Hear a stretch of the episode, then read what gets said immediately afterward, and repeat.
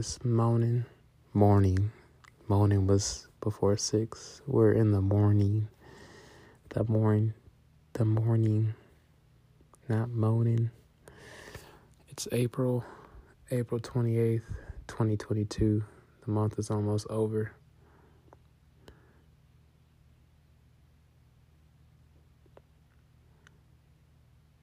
Wow, Biden asked Congress for 33 billion in Ukraine aid, new powers to seize Russian oligarchs' assets.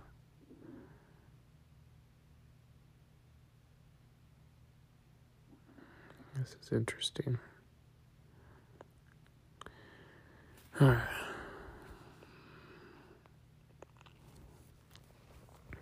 Lord, just beam me up before they start trying to bomb us. That's all I ask. Oh man, I don't know how people during World War One and World World War Two endured that crazy world that they lived in, just filled with chaos and in Europe, all the bombing that went on. Man, the United States, we never really had to deal with anything like that other than Pearl Harbor and 9 11. All right. Perplexity about God's promises. A masked Ethan, the Ezrahite. I will sing about the Lord's faithful love forever. I will proclaim your faithfulness to all generations with my mouth. For I will declare faithful love is built up forever. You establish your faithfulness in the heavens. The Lord said, I have made a covenant with my chosen one. I have sworn an oath to David my servant. I will establish your offspring forever and build up your throne for all generations. Lord, the heavens praise your wonders, your faithfulness also in the assembly of the holy ones. For who in the skies can compare with the Lord? Who among the heavenly, heavenly beings is like the Lord? God is greatly feared in the council of the holy ones.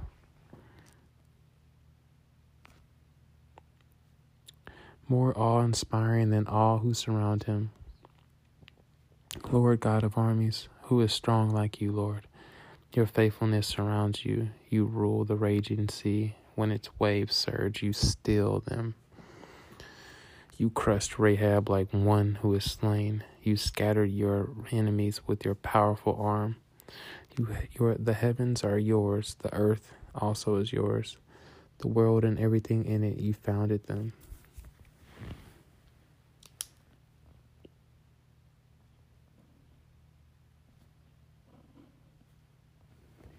North and south you created them. Tabor and Hermon shout for joy at your name. You have a mighty arm. Your hand is powerful. Your right hand is lifted high. Righteousness and justice are the foundation of your throne. Faithful love and truth go before you. Happy are the people who know the joyful shout. Lord, they walk in the light from your face. They rejoice in your name all day long, and they are exalted by your righteousness, for you are their magnificent strength. By your favor, our horn is exalted. Surely our shield belongs to the Lord. Or the king. Surely the king belongs to the Lord, our king to the Holy One of Israel. You once spoke in a vision to your faithful ones and said, I have granted help to a warrior. I have exalted one chosen from the people. I have found David my servant. I have anointed him with my sacred oil. My hand will always be with him, and my arm will strengthen him. The enemy will not oppress him, the wicked will not afflict him. I will crush his foes before him and strike those who hate him.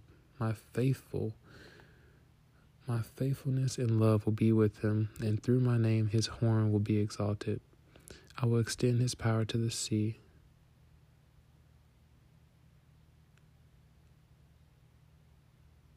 in his right hand to the rivers. He will call to me, You are my Father, my God, the rock of my salvation. I will also make him my firstborn, greatest of the kings of the earth.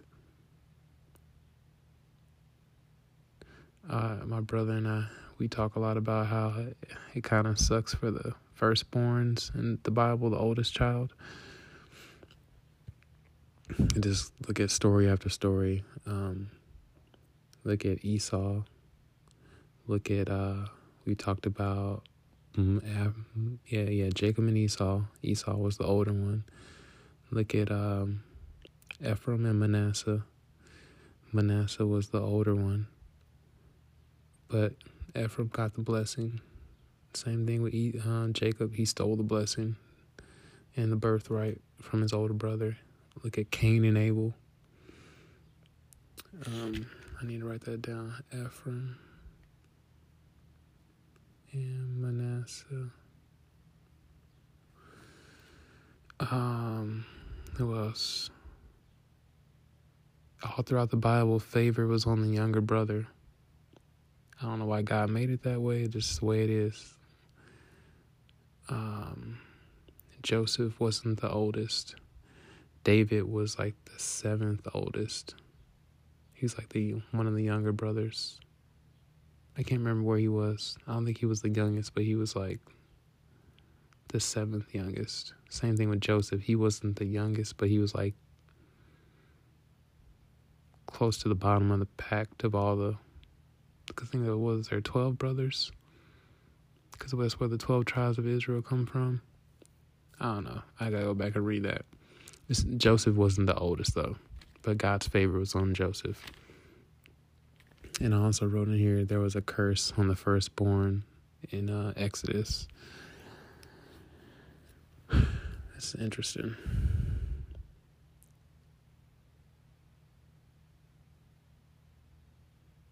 When they tried to kill, they tried to kill Moses, the babies around the time Moses was born and when Jesus was born, they put the whoever's in power at the time put out these edicts to kill the firstborn. I had somebody in my when I was working with the youth, this lady was saying that she believes the devil often comes after the firstborn because they're the leader of the family. Usually the younger siblings follow whatever the oldest sibling is doing. They look up to the older sibling. So if the devil can get the older sibling making dumb decisions and um, just completely disobeying God, then the younger siblings will usually follow whatever they see their older sibling do more so than they'll listen to their older sibling more than they will their parents. So it was an interesting thought. Anyway. So yeah, it's good to pray over when you have kids, it's really especially good to pray over your oldest child. Like you should pray over all your children, but definitely like really go to war in spiritual warfare and prayer over your oldest child. Speaking to myself, I need to do that more for my oldest daughter, Leah. I need to pray for my kids more, just in general. Uh, like specific prayers. All right. I will also make him my firstborn, greatest of the kings of the earth. I will always preserve my faithful love for him, and my covenant with him will endure. Now, if you don't see Jesus, Jesus, Jesus all throughout this passage, then I encourage you to go read some commentary about Psalm 89 because Jesus, this is pretty much all talking about Jesus. I will establish his line forever, his throne as long as heaven last. If his sons abandon my instruction and do not live by my ordinances, if they dishonor my statutes and do not keep my commands, then I will call their rebellion to account with a rod, their iniquity, iniquity with blows. But I will not withdraw my faithful love from him or betray my faithfulness. I have a note here that says, I wrote in here, it says, This is us. Like, this is how God deals with us. He has a way of disciplining us, but he's he won't. This is almost an argument for. I'll put. Um, complete salvation or once saved, always saved. There's this whole debate in the church between denominations and within denominations about whether or not people can lose their salvation. And here's a good argument for why I personally feel like you can't. It's impossible because how you can't. The salvation is not based on your works or your efforts. Once you accept Jesus Christ in your heart as your Lord and your Savior, and just like it says in um, in Romans uh, to thirteen, like whosoever calls upon the name of the Lord will be saved. And um, when it says, uh, if you believe in your heart, um, confess with your mouth and believe your heart that Jesus is Lord, um, you will be saved. For by your, I always forget Romans. I struggle with that part in Romans 10 9. Basically, just talking about like salvation comes from a confession and a believing in your heart. And once you've confessed and believed in your heart, you can't lose that. It's like you're born again. It's like being, uh, can you be unborn again? It's, yeah. Now you can experience the consequences of bad choices and sinful choices and not act like a child of God, uh, someone who's been adopted to the family. Um, anyway, I look forward to reading those scriptures. Um,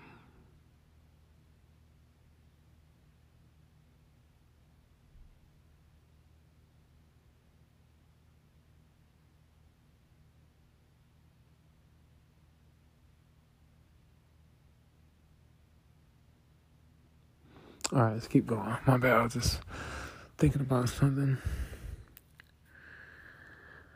But I will not withdraw my faithful love from him or betray my faithfulness. I will not violate my covenant or change what my lips have said. Once and for all, I have sworn an oath by my holiness. I will not lie to David. His offspring will continue forever, his throne like the sun before me. Like the moon, established forever, a faithful witness in the sky. Selah. But you have spurned and rejected him. You have become enraged with your anointed. You have repudiated the covenant with your servant. You have completely dishonored his crown. You have broken down all his walls. You have reduced his fortified cities to ruins. All who pass by plunder him. He has become an object of ridicule to his neighbors. You have lifted high the right hand of his foes. You have made all his enemies rejoice. You have also turned back his sharp sword and have not let him stand in battle. You have made his splendor cease or his made him obscure. and have overturned his throne. You have shortened the days of his youth. You have covered him with shame. How long, Lord, will you hide forever? Will your anger keep burning like fire? Remember how short my life is. Have you created everyone for nothing? What courageous person can live and never see death? Who can save himself from the power of Sheol or the place of the dead? Lord, where are the former acts of your faithful love? I keep forgetting the Selahs. Selah. Lord, where are the former acts of your faithful love that you swore to David in your faithfulness? The psalmist is reminding God of his promises here. Remember, Lord, the ridicule against your servants. In my heart, I carry abuse from all the peoples. How your enemies have ridiculed, Lord, how they have ridiculed every step of your anointed. Blessed be the Lord forever. Amen and amen. Or so be it, and so be it. Let's read these Tony Evans notes and then I'll say a prayer from my heart. All right. this was not fulfilled by an eternal succession of Davidic kings, but by one Davidic king who lives forever, the resurrected Lord Jesus Christ. Go see 2 Samuel 7 1 through 19 and Acts 2 29 through 36. He will reign from David's throne in Jerusalem in his millennial kingdom Go see Revelation 2040. Though the sons of David would prove unfaithful in their role as kings, this son of David will never fail. My pastor has brought this up several times, and I brought it up several times as well. I love when the Bible says son of David because it's like, or lion of Judah. Because go read some of the things that David did and some of the things that Judah did back in Genesis 38. And it's almost as though, like, think of somebody. The best analogy I can use is like Bill Cosby. Growing up, everybody loved The Cosby Show. Bill was this great public figure. He spoke out about, like, how the importance of morals and, you know, people just doing the right thing and advancing the culture of black people. You know, there's so much I could say about this. A lot of people looked up to him as this like ideal dad. A lot of people said they wanted a dad like him growing up, you know. People who didn't have dads, especially in black neighborhoods and culture. Um, even if you had a dad, a lot of people wish they had a dad like Bill Cosby or Cliff on The Cosby Show. And when the whole scandal came out about him and the quaaludes or the drugging of women or whatever, and I don't know all the details, but I believe he's still in prison right now, or, or I don't know. Anyway, when he had his fall from grace, all of a sudden, like nobody wanted to be associated with him. A lot of people are like, man, I can't watch the Cosby Show anymore without thinking of that. You could equate some of the things that David did or that Judah did, but especially David with him sleeping with Bathsheba and having her her husband killed in battle and then trying to cover it up because the cover up is always worse than the crime in modern day society, we would call David a disgrace. No one would want to have anything to do with him. But the fact that the Bible says that Jesus is the son of David, a man of scorn and disgrace, in modern day society, we would be like, what? That dude? The son of David? Anyway and that's who the Messiah is going to come through. Anyway, I hope y'all are getting the magnitude of what I'm saying. So, my main point is no matter what you've done, no matter how jack, jacked up your past may be, or what people may say about you, or yeah, Jesus still has a plan for you, and He does not mind being associated with you, even though humans may struggle to be around you and have our walls up and reservations. I'm dealing with that right now. With a personal matter, um, I can't really go into a whole lot of detail, but I struggle with that at times where I'm like, you can forget the things that you've done in your past, and um, you wouldn't want anybody judging you for the things that you did in your past but it's so easily easy to like judge other people and not want to be associated with them. Um, yeah, it's yeah, and I admit that that's something I do struggle with. Or this, it's a lot of it's based on fear, being like, "Whoa, like I know what I did, but I went and do some of the things that that person has done and I don't know what that person is capable of. So out of fear and protecting myself, I'm choosing not to associate myself with them and tread a thin line and be very careful. And that's the hard thing about boundaries, like setting boundaries with people. Because honestly, Jesus, as far as I know, really never set any boundaries with people other than he would go off and spend time alone with the Lord in the wilderness in prayer.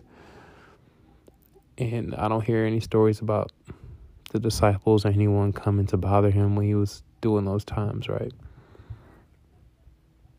but he was willing to stop and talk to just to anyone and made time for them and made them feel welcome, special, appreciated, valued.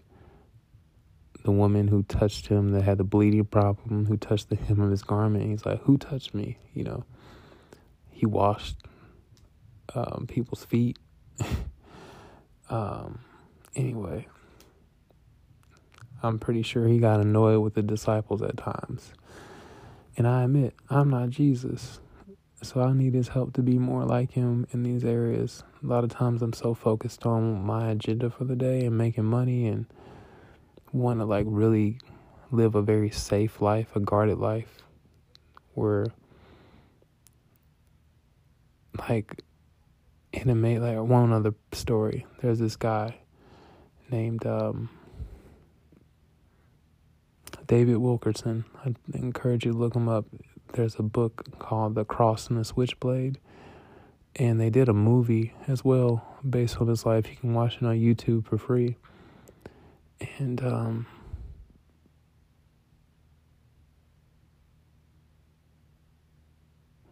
yeah, dude left his comfortable. He was living in some rural town in near Pittsburgh, I think. Anyway, somewhere on the East Coast in like this rural small town, very comfortable lifestyle, probably predominantly a lot of white folks. He was a corny, like he at least in the movie, looks like this square, corny white dude, right? And he was watching the news one night and saw this story about these boys who were being tried for murder. And he felt God compel his heart to go to New York to help these boys. And when he gets there, I don't even think he even found them. He ended up helping some other kids, right? Anyway, he starts working with like all these people that are like former drug dealers or who were at the time drug dealers and gang members. And like he totally had the spirit of God on him. Like to be able to do what he did. And, and the cool thing is he, um, the cool thing about it is he didn't like try to fit in with them or, well, what how do I say this? Like at least in the movie and in the book, like he didn't like try to like change up his personality to or try to be all cool and rap like them or partake, like wear their clothes. He was just being himself and sh- preaching the gospel to these guys and these women. Um, because there's a woman in there that was a drug addict, and she has an amazing testimony when she went back to one of the drug houses and took a hit of um, cocaine, one of them drugs, but somehow it didn't have an effect on her. It was like nothing but the Holy Spirit that like blocked her body from experiencing the high. She almost thought the dude gave her some fake drugs. He's like, no, this is the real deal. Is pure stuff. Anyway, just this one man's yes to the Lord and having a wife that was under willing to understand and support him. I think he had kids too. I need to read more about that story. I'm sure there's more details, but my main point is just saying, like, I recognize in myself at times that I deal with a lot of fear um, that stops me from being more bold when I feel like the Holy Spirit is prompting me to say something or do something uh, encourage someone, love someone, share the gospel with them, even just simply say Jesus loves you or be his hands and feet and do something to serve somebody and and I definitely struggle with like, oh man, this person's gonna want me to be their long term friend, you know. Um, I know, at times, yeah, I don't do very well uh, with pastoring people or discipling people, I feel more my gifting is more evangelism. Like, hey, I'm gonna tell you about the gospel. I'm gonna do a few things, say a few things, and then I'm dipping out. like I don't know. I'm just being honest. Like when it comes to the discipling and pastoring, that stuff gets ugly. Like you're dealing with people's junk. Like you have to be willing to get dirty, like David Wilkerson did. And anyway, that is cool. He has a whole church in New York called Times Square Church. David Wilkerson has passed away. He passed away about five years ago, I think. Uh, he was in a car accident, of all things. And uh, I think it was a car accident. But anyway, that church is still going, and a lot of the uh, former drug and gang members are like lead pastors now at that church. So, anyway, let me finish this note. Where was I?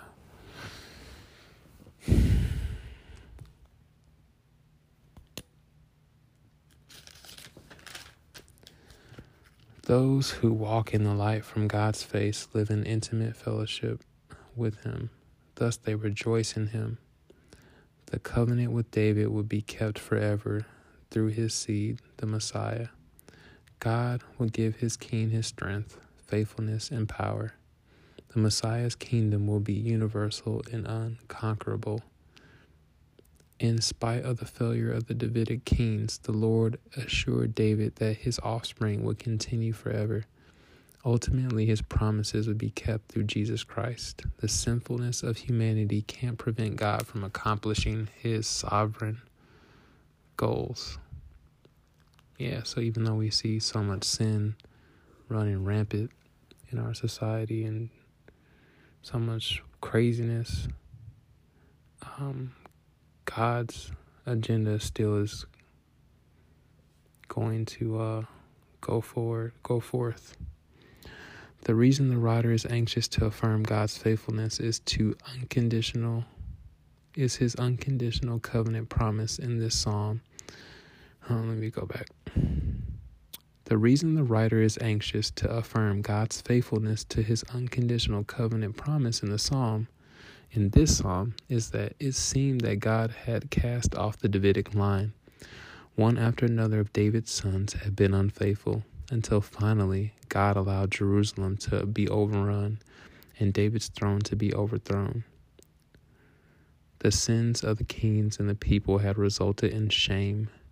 Had God's judgment trumped his promises? No. Never does. Just because you may be experiencing God's discipline or his judgment doesn't mean that his promises don't still belong to you and can be fulfilled through you. Heavenly Father, I just thank you for this word. I thank you for this day. I thank you, Lord, that you're a good Father, you're a gracious Father. I know when I look at my life and some of the things that have led from led up to me being in the situation I'm in, God.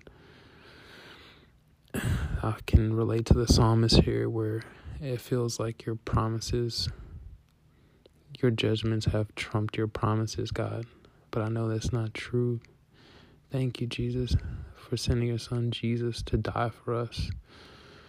For people just like me, Lord, who've made all kinds of mistakes similar to the kings that came before David and the mistakes that David made while he was king. We thank you, Lord, that Jesus Jesus is the ultimate fulfillment of this promised king that would one day rule, that is currently ruling. Even though we can't see him, God, he is in complete, complete authority of this world, in this universe. Thank you, God. We look forward to that day when we see this world perfect with no corruption, no more war, no more tears, no more crying, no more fears, no more heaviness, no more need to tell people about you. They'll just know you. No need to evangelize. But until then, God, empower us to be bold, empower us to uh, not walk in fear, to be led by your Spirit. Because, Lord, I know that sometimes there are schemes of the enemy and traps of the enemy that can it's a dangerous world out here when you go to help people, Lord. Not everyone has the best intentions. Some people could be willing, try looking to harm us, God, but we can't focus on that. We can't walk in fear. Well, when you prompted on our holy, our heart through the Holy Spirit to say something or do something to or to love on someone and be your hands and feet, Lord, I just pray, God, that your peace, your peace, your that surpasses all understanding will rule and reign in our hearts. Pray we put on the helmet of salvation. We carry the sword of the Spirit in your word, the breastplate of righteousness that only comes from your Son Jesus. We put on the shield of faith, the belt of truth, and the shoes of peace, God. Thank you, God. Thank you for this day. And thank you for all that you're going to do in Jesus. And as I go to talk to these people about this apartment, thank you, God, that you are with me. Your hand is with me. Your rod and your staff, they comfort me. In Jesus' mighty precious name I pray. Amen. All right, y'all. Have an amazing day, and I will holler at you later, God willing.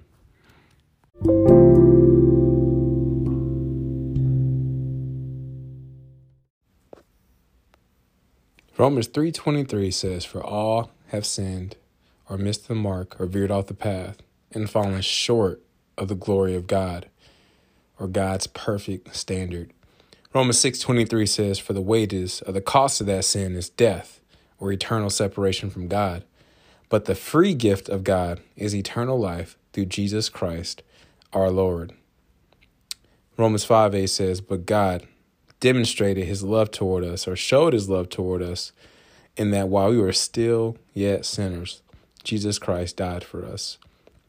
Romans 10, verse 9 through 10 says that if we will confess with our mouth that Jesus is Lord and believe in our heart that God has raised him from the dead, we will, not might be, not maybe, we will be saved.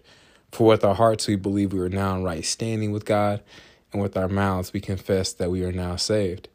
Lastly, Romans 10, verse 13 says that whosoever, anybody, or everybody, who calls upon the name of the Lord, they will be saved. So if you've never asked Jesus into your heart, or you've walked away from him and you would like to rededicate your life to him, you can just simply say, Dear God, I know I'm a sinner. I know my sin deserves to be punished. I believe Jesus Christ is the Son of God who died for me and rose from the grave. I want to turn from my sin and trust Jesus Christ alone as my Savior. Thank you for the forgiveness and everlasting life I can now have through faith in Jesus. In Jesus' mighty precious name I pray. Amen.